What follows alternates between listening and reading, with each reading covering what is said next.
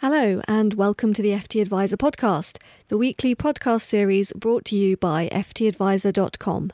Each week, we're joined by a guest from the industry to discuss the week in news and some of the most pressing industry issues. I'm Ellie Duncan, features editor of FT Adviser and financial advisor. Joining me today is Justin King, chartered financial planner and certified financial planner at MFP Wealth Management. Welcome, Justin. Hi, thanks, Ellie. Well, thanks for joining us uh, today. And first of all, I'd like to ask about um, your own retirement podcast, which you launched fairly recently, the Retirement Cafe podcast. What prompted you to to start that conversation?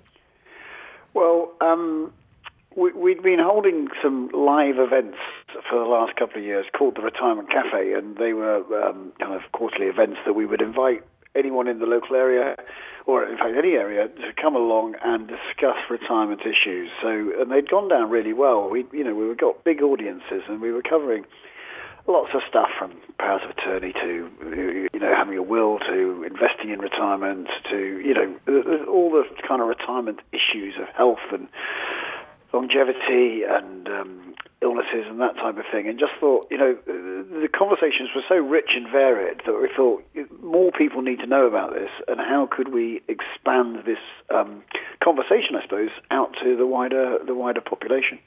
I mean, that's that's something, isn't it? Those kind of topics you mentioned there can be quite difficult issues to discuss with clients, even for some of the most experienced advisors, I would imagine. Yeah, I think so. And you know, the, the, the beauty about the live events was that we had this kind of interaction, I suppose, but also the understanding of we started to get understand what people didn't know and what people what really worried them. Those 3 a.m. moments that were they would get really concerned about.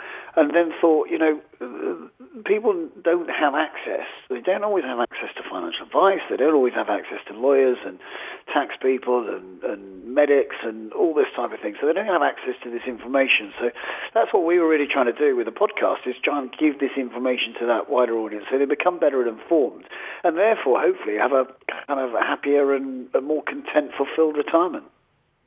That kind of brings us on actually to something that's been in the news this week and we've covered in, in this week's issue of Financial Adviser, which is that um, so retirees are drawing, withdrawing more than 3.2 billion pounds um, as a lump sum from pension pots, but they're doing this without any financial advice. At least that's what Saga found uh, from its analysis. So, um, first of all, is that surprising to you, or is this what you are seeing yourself? Um, I'm not seeing it myself, no. Obviously, the people I see aren't taking the advice. Um, so I'm not surprised, and uh, there's an element of me which kind of goes, okay, so uh, can I quantify that large number um, with how many people that would be and what those sums would be and whether there's huge tax implications of that, you know, or is it just lots of small pots that actually people need to need to get hold of? And you know, it is their money, so they should be allowed to withdraw it. And uh, okay, we've got to make sure that they have got the insight and the education to understand the implications of that withdrawal. Um, not only on the tax front, you know, that's probably the big thing. Everyone's thinking, oh gosh, do they realise they've got all these large tax bills to come to play? But they may not have. I mean, they may be non-taxpayers. They may have done the research themselves. Then also, what will they do? You know, for retirement income if they've gone and uh, gone and spent it all on debt, etc. But it still might be the right thing to do.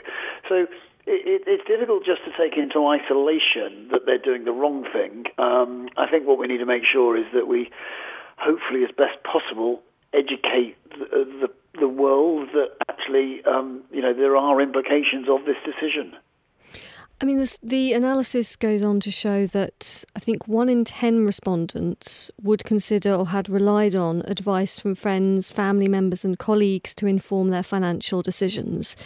So I suppose that means that either they think um, it's possible they just don't see the value in seeking out financial advice in that case, isn't it? So what what does the industry, the advice industry, need to do in order to sort of promote itself a bit better to these kinds of people? Well, I suppose the question, of course, really is: is that are these the right clients for the business in the first place? Mm-hmm. I mean, I appreciate that we could offer. A, I suppose it's a little bit like why I'm doing the Retirement Cafe podcast is because I actually want to inform lots of people who I wouldn't really generally be serving anyway. Um, but I still would love people to make better, sound financial decisions. So, you know, we have a genuine, I think most financial advisors would have a genuine want for people to make great, smart decisions around their money. But it doesn't mean that we can serve everybody. Not everyone can afford our fees.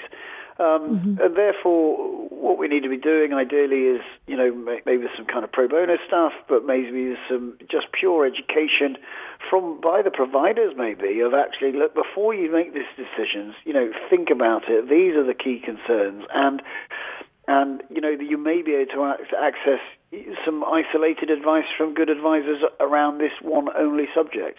Um, but you know, as we know, advice is costly because of um, all the hoops we get, need to jump through to know our client and to know their circumstances. And so people need to be able to pay, afford, first of all, be able to afford to pay for it. And second of all, um, yeah, you're right, see the value. But the value has to be com- commensurate, I suppose, with the, um, the you know, the, the amount of money someone's withdrawing. I suppose they might just need one off advice. Then they're not going to have to see an advisor, you know, more than once a year or even once every few years, possibly. So actually, that could be a way of, of keeping costs to a minimum.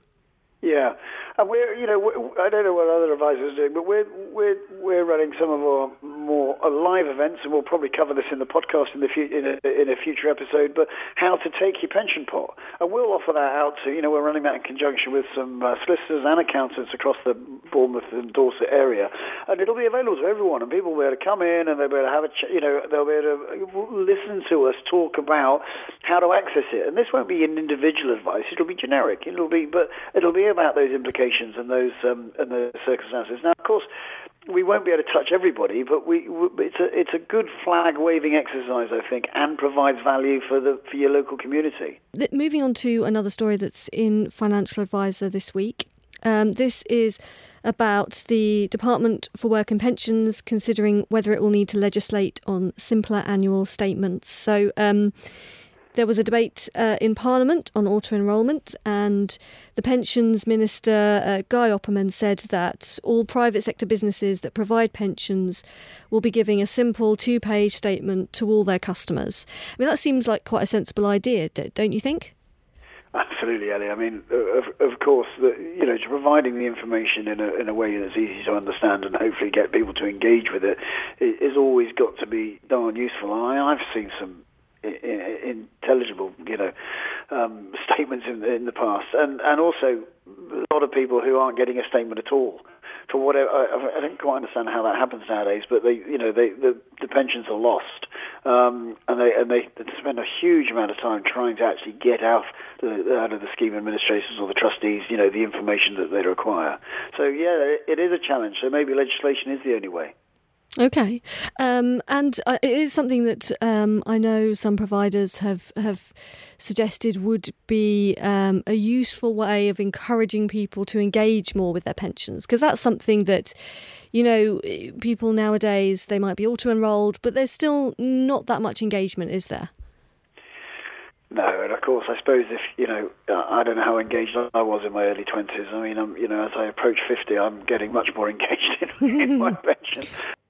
And so, when you're um, starting up this kind of com- conversation with with your own clients about what they might want to kind of achieve uh, in retirement, and therefore how much they need to save, how do you how do you approach that, and how do you make them kind of open up in a way that's going to be um, helpful for them because it will mean that they'll get the right kind of pension outcomes ultimately?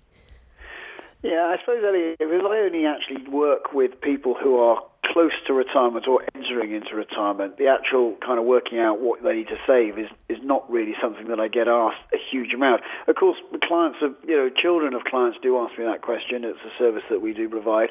Um, um, yeah, and trying to actually get them to, you know, real youngsters to try and picture that is, is, is ridiculously difficult. I think getting into the habit of saving early is, of course, the key uh, thing to do. Um, for, for, for my retired clients or people just entering into retirement, the big thing they've got to work out is how much can they afford to spend without running out of money, and that's the big key number. It's just like okay, so I don't know how long I'm going to live. I don't. I don't know what investment returns are going to be.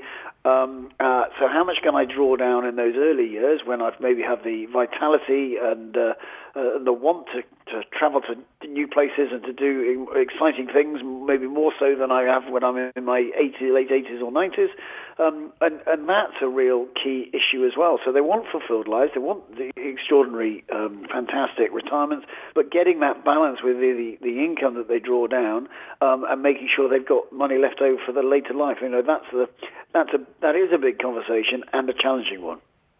And you mentioned there that often you might hear from from your clients' children. I mean, we've heard a lot about the kind of intergenerational wealth transfer that's going to happen or is happening, um, and the fact that uh, financial advisors are going to need to find this kind of new pipeline of clients. So, how do you find those conversations go with the kind of younger generation who might be getting passed quite a significant amount of wealth? Yeah, I think the trick is is to engage with these people early. So as soon as they're, as soon as you know your client's children have started working, you know, give them some, give them, get on the phone, get them into the office, get a discussion going on with them. So give them a bit of guidance um, about how they can, you know, save well and invest well, and and what these what this pension that they're suddenly being auto enrolled to actually means.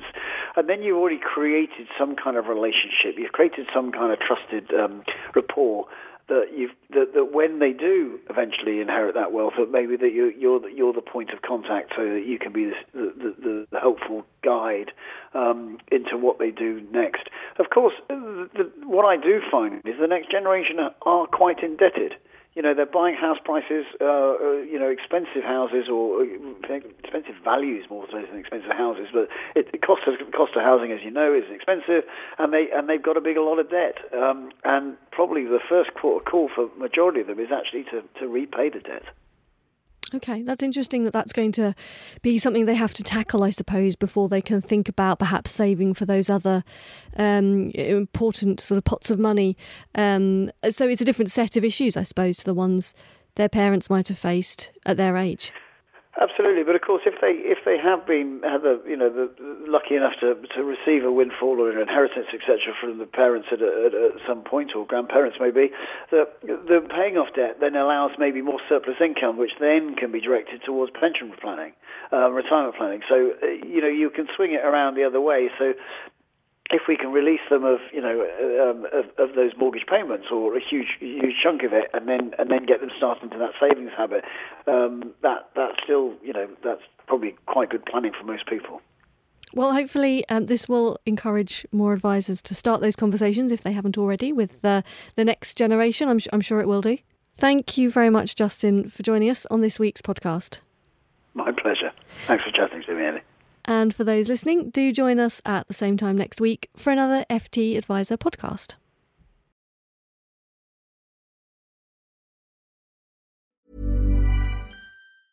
Ever catch yourself eating the same flavorless dinner three days in a row? Dreaming of something better? Well, HelloFresh is your guilt free dream come true, baby. It's me, Keke Palmer. Let's wake up those taste buds with hot, juicy pecan crusted chicken or garlic butter shrimp scampi. Mm. Hello Fresh. Stop dreaming of all the delicious possibilities and dig in at HelloFresh.com. Let's get this dinner party started.